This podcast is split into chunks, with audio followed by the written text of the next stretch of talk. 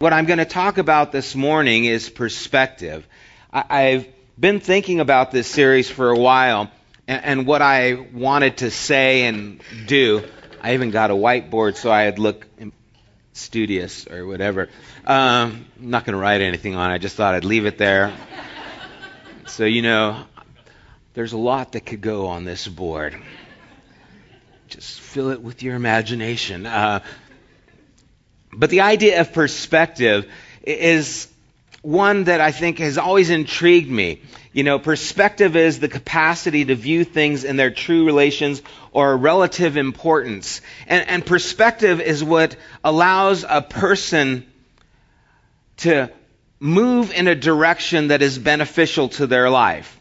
And you see it in so many areas. I was reading this story about a man in China who lost both of his hands in a fishing accident. They said a fishing explosion, so I don't know what kind of fishing that was.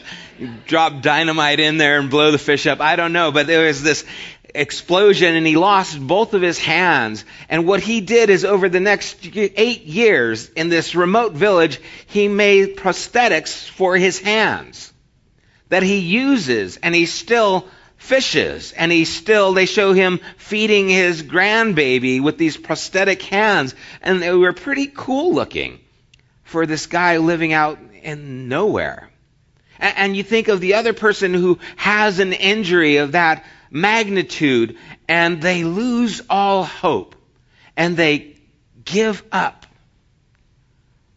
and they end up becoming addicted to drinking because they just can't cope with the tragedy. And you think, well, what happened? What's the difference between these two people? How could this person push forward and be creative and innovative and develop this prosthetic for himself out in the backwoods of China? I don't know if they're backwoods in China, but you know what I mean. And this other person just give up. Or a person who's gone through abuse, been abused, and then their life becomes one that continues that abuse process. And then there's the other person who is an advocate against abuse and how they see their future and what they see of themselves. That perspective will determine what their life will be.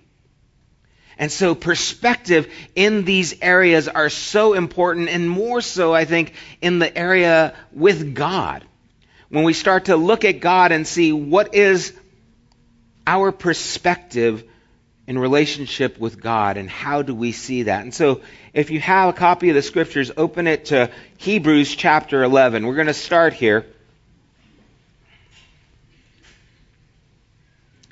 Hebrews chapter 11, beginning at verse 1 says, Now faith is confidence in what we hope for and assurance about what we do not see. This is what the ancients were commended for. By faith we understood that the universe was formed out of God's command, so that what is seen was not made out of what was visible.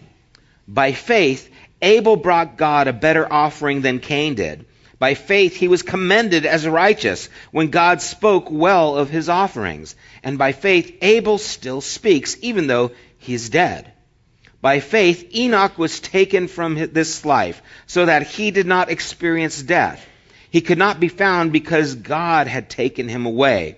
For before he was taken, he was commended as one who pleased God.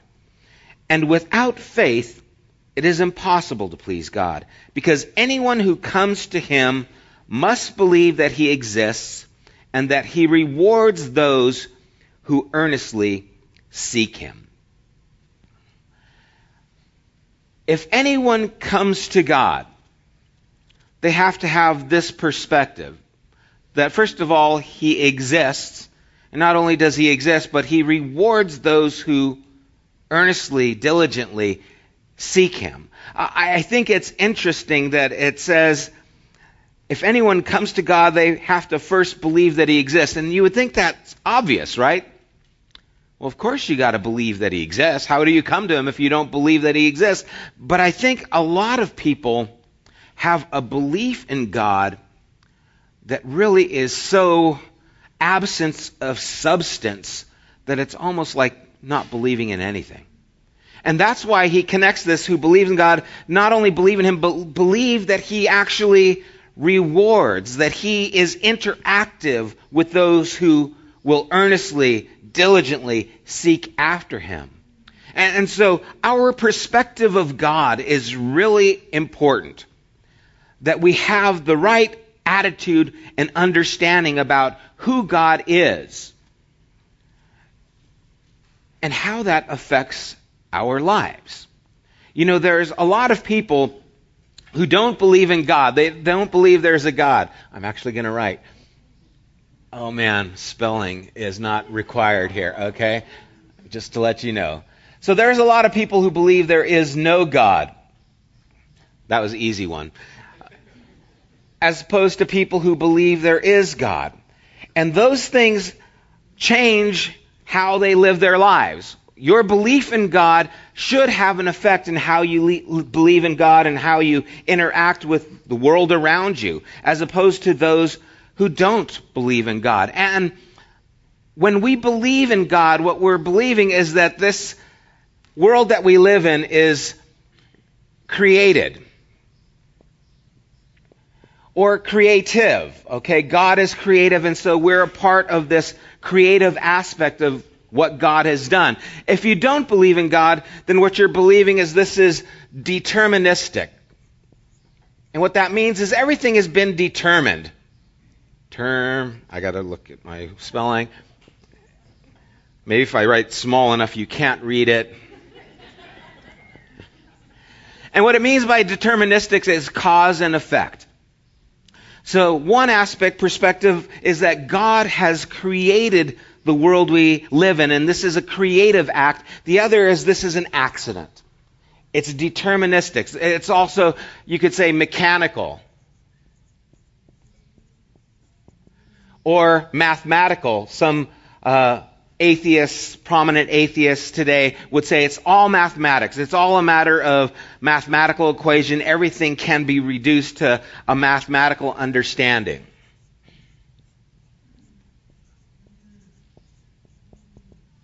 And so this view of no God, this perspective of life, doesn't have with it this understanding of responsibility. It, doesn't have this understanding of importance. If everything is just random, then we don't have purpose. If we think we do, it's really just an illusion. Where if we believe that this is creative, we also believe that it's dynamic. In other words, it's living, it's active. That's an N. I'm so nervous spelling. I can't tell you why. Because I, and we also believe it's relational. Relational to God Himself. We, we believe that God has created, that God is involved, and so this is a relational aspect that's taking place between us and God. That He is interactive, that there is a cause that determines what happens, and that cause is God, as opposed to everything is just an accident. And if you think there's purpose, really you're just having an illusion. And, and there's motives behind what people believe. We react on the basis of what we're experiencing. Some of the probably more prominent atheists, Sam Harris is one who has uh, promoted the idea that everything we do is motivated by fear. And so it's the fear of exist, or extinction that drives us to try and propel ourselves forward. It's the, the fear of starvation that teaches us how to go and, you know, work the land and those things. And so basically we don't believe in God, but we're driven by this fear. As opposed to those who believe in God believe we are driven by love. In other words, the reason we continue is because God is love and we want to love. Even as Boy was sharing in that, you know, uh, spoken word about Abigail. It, it, was this endearing and this loving term. And so one aspect is driven by fear, the other is driven by love. And these are two perspectives that we have that determine how we're going to live our lives. And the application of this and the implication of this is huge in what it results in. See, if life doesn't have meaning, if it's just deterministic, if it's mechanical, it's mathematical, if we are driven by fear, then when we become afraid of something like you're pregnant, and oh no, I wasn't planning this pregnancy, well, a decision can be made, and it can be, well, I'm going to have an abortion. Why? Because I'm afraid of what this is going to do to me, and there isn't a real purpose, there is, isn't a real value of life, and so the decision isn't a big one. But if we are created by God, if there is a dynamic interplay between God, if we are relational, and if love is the motivation, then even if we're pregnant by accident, I guess you could say, weren't planning that pregnancy, it's not without purpose. It's not without importance. It's not without meaning. And so, in this side, life becomes very valuable.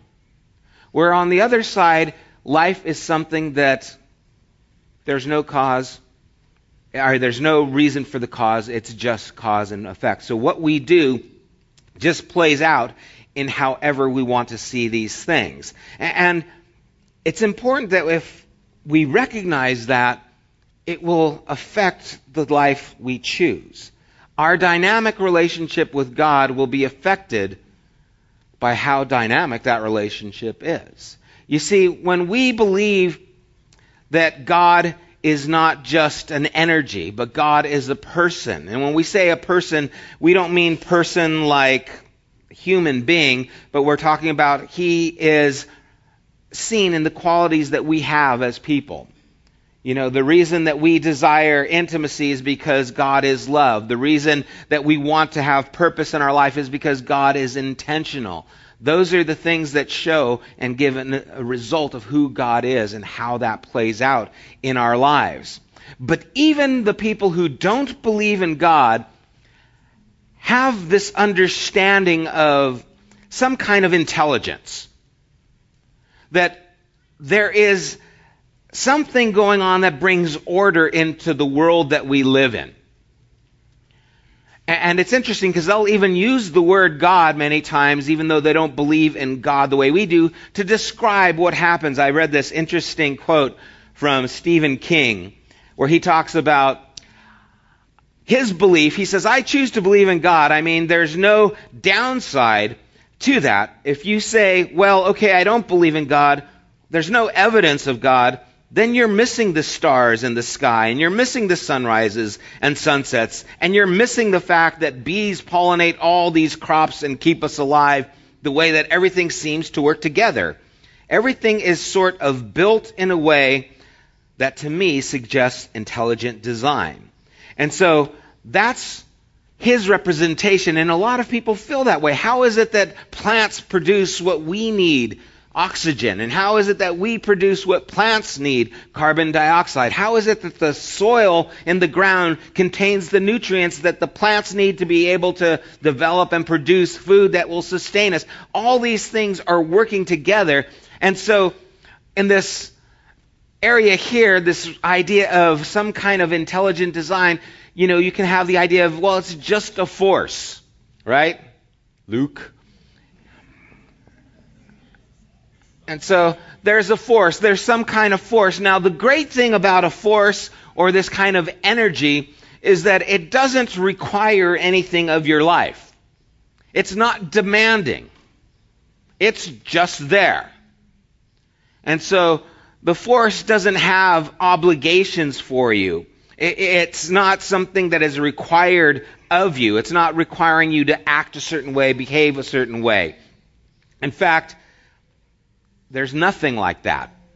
It's amoral, without morals.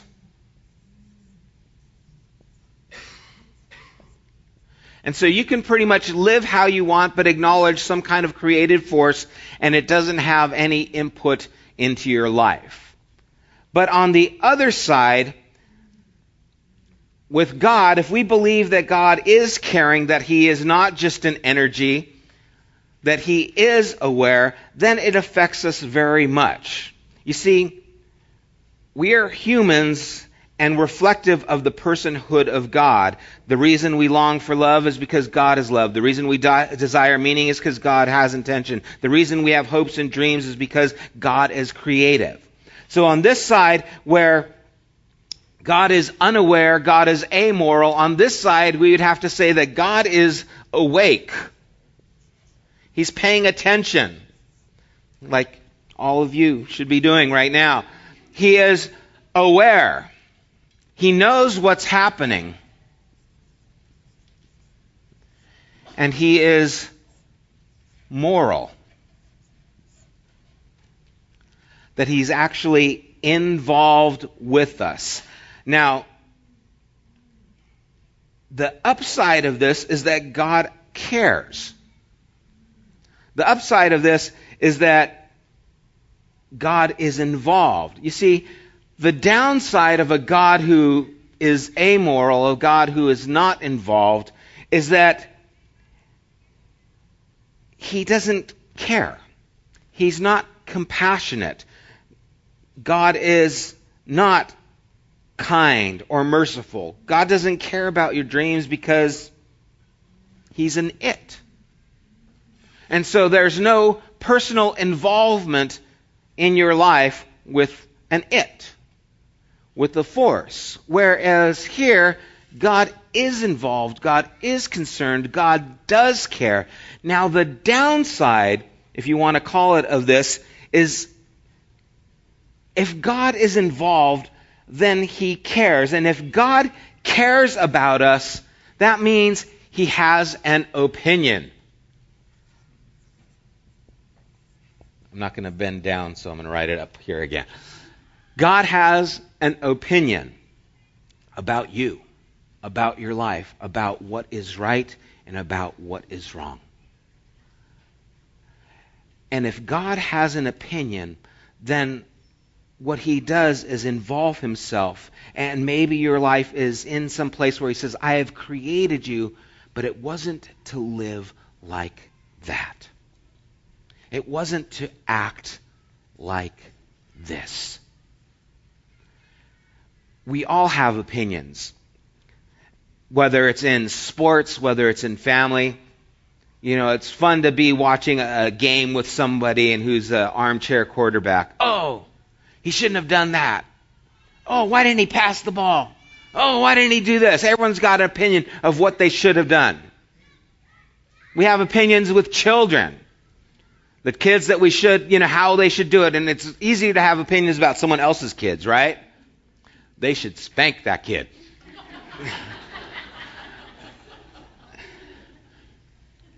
they should be nicer to my child. We have opinions of how things are supposed to be done, how people are supposed to engage with one another. And God has an opinion about how we are supposed to live.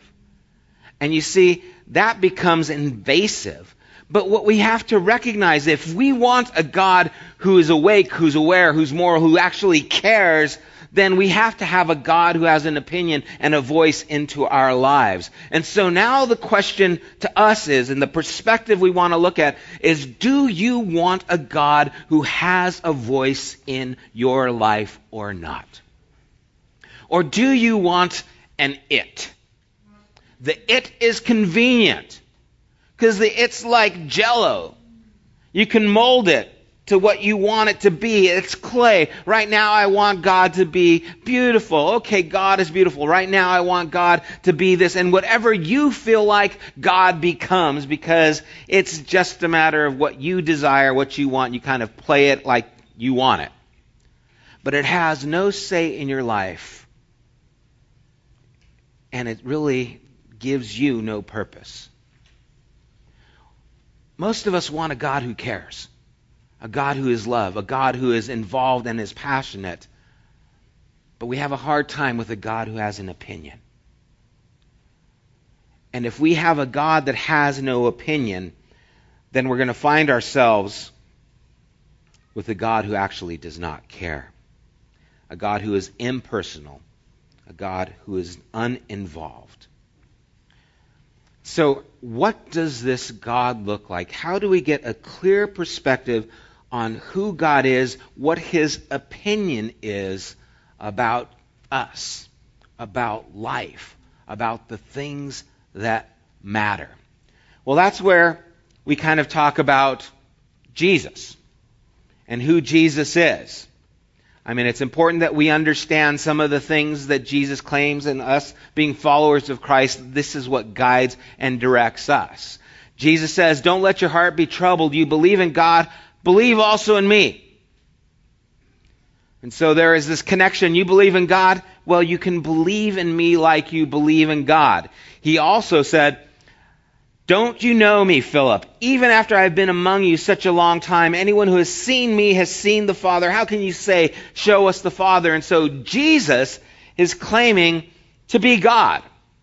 In the beginning was the Word, the Word was with God, and the Word was God. Verse 14 of John 1. And the Word became flesh and had its dwelling among us. And so, for us, our opinion of God as followers of Christ are seen or revealed completely in the person of Jesus.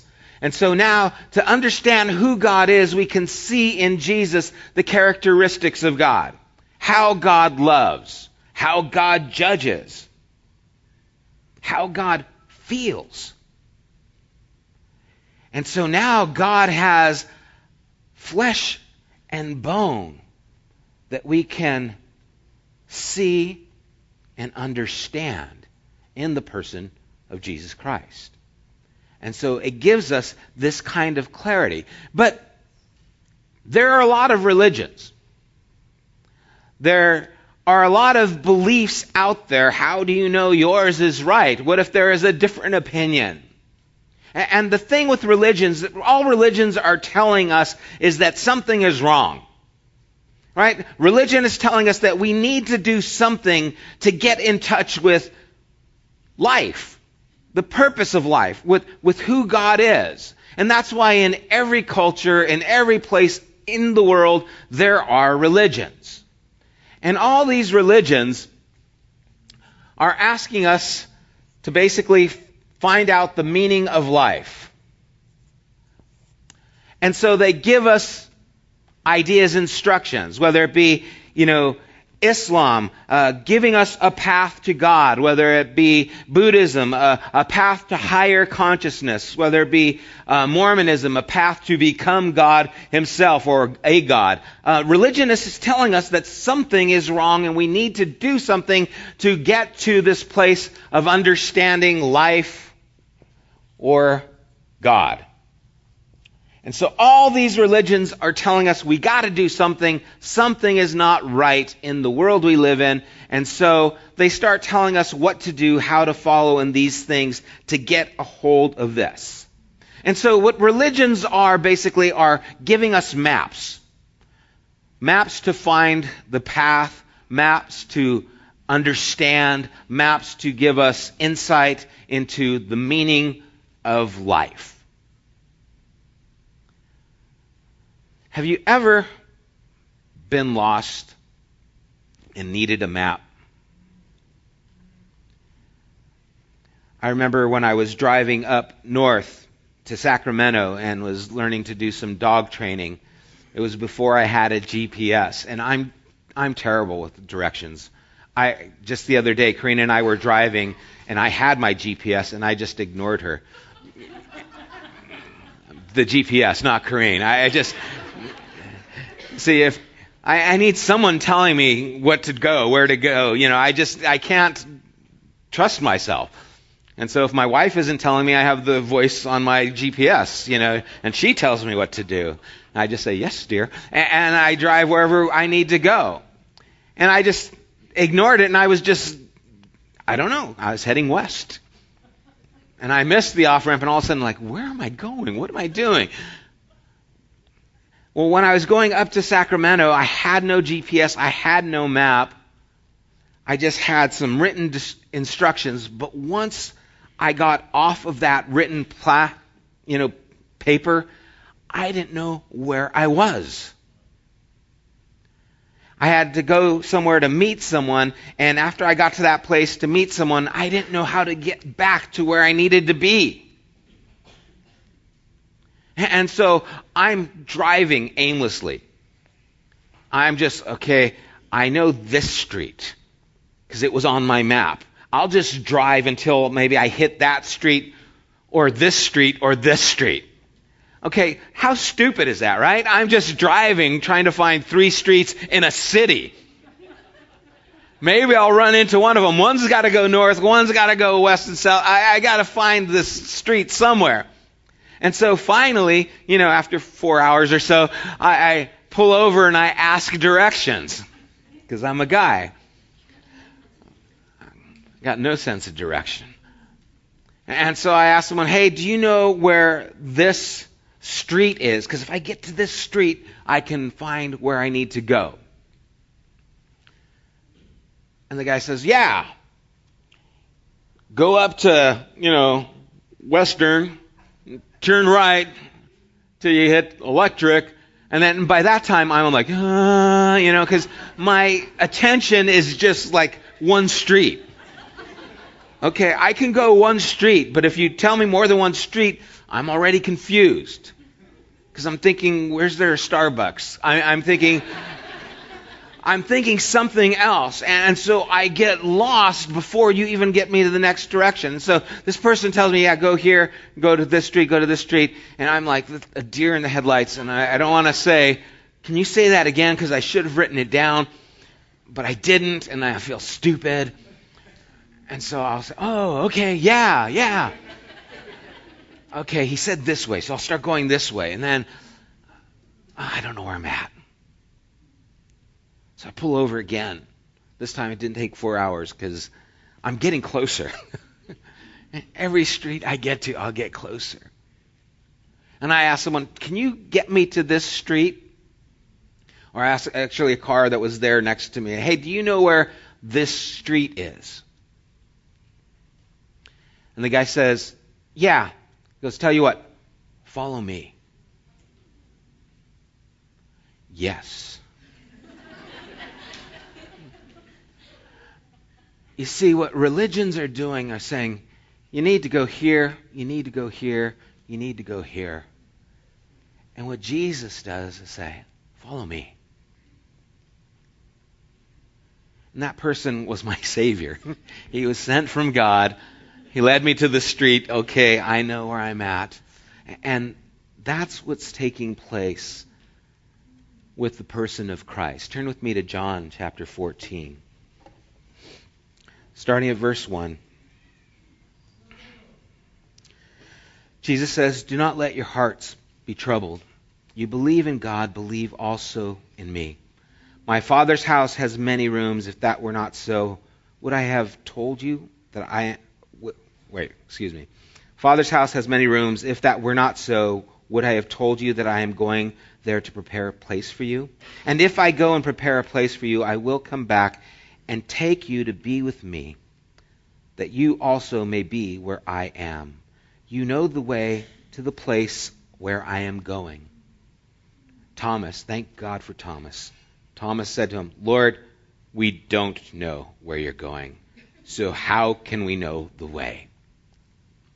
Thomas is saying, Jesus, give us a map. We don't know where you're going. What are you talking about? I don't want to miss this. This is important. What street am I supposed to turn on? Where am I supposed to go? How, uh, Jesus, we don't know where you're going. We need the map. And Jesus answered and said, I am the way and the truth and the life. No one comes to the Father except through me.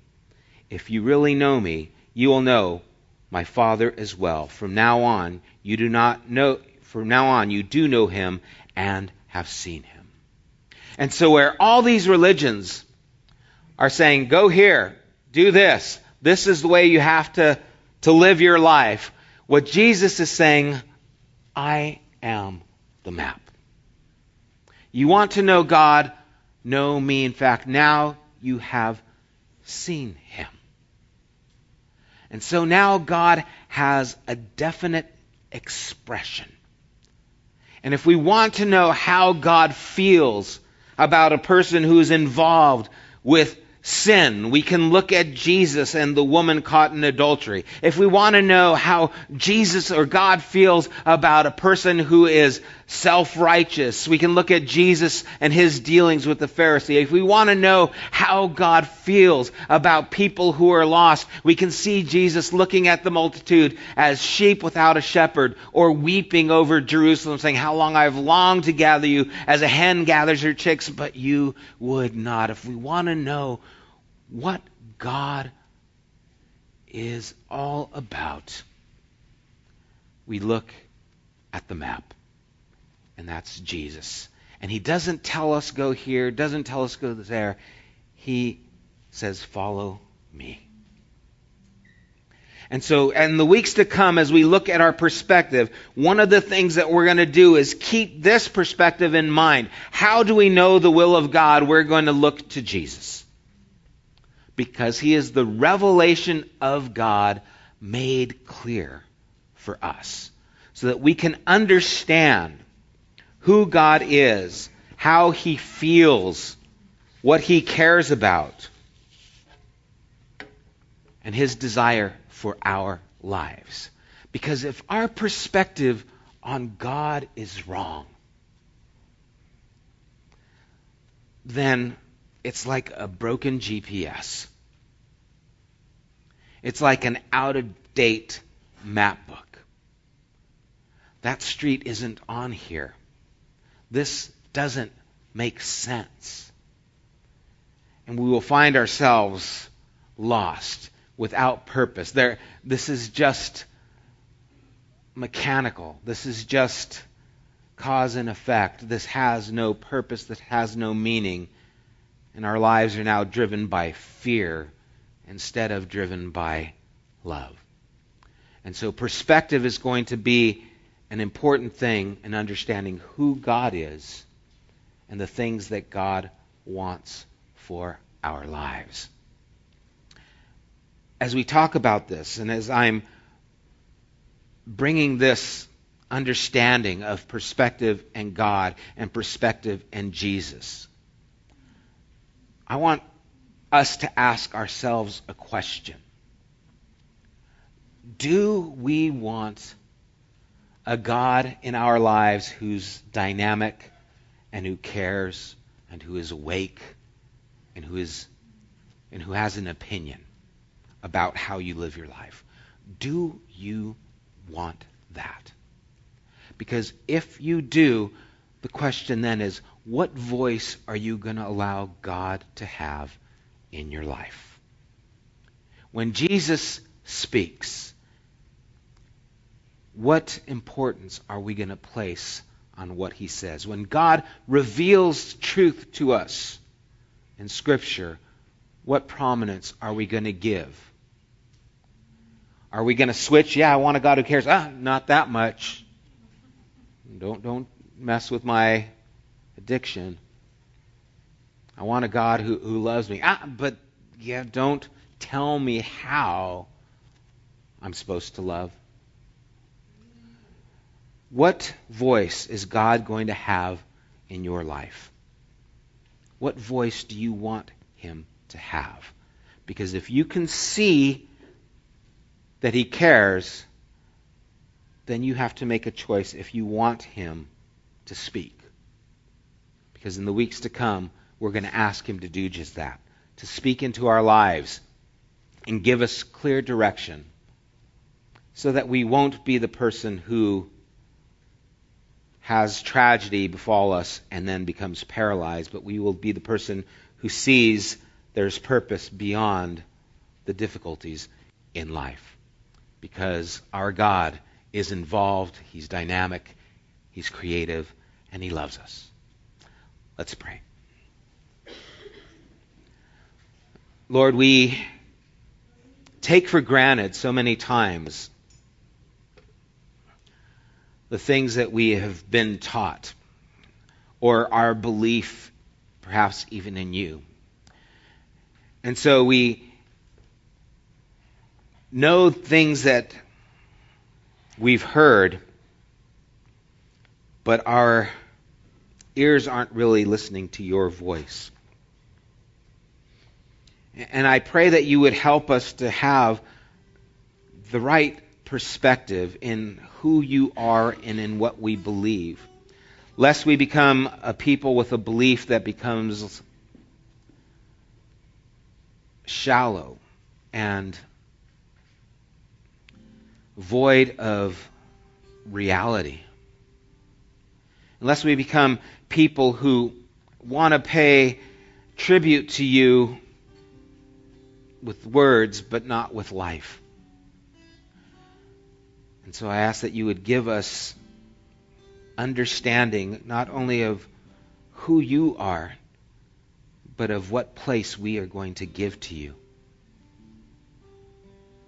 And Lord, I hope that we would give you the place you deserve, that we would allow you the voice and the opinion, and we would value that opinion, and that it would shape our lives by your love, that the decisions we make will be made because you have given us direction, you have told us, follow me.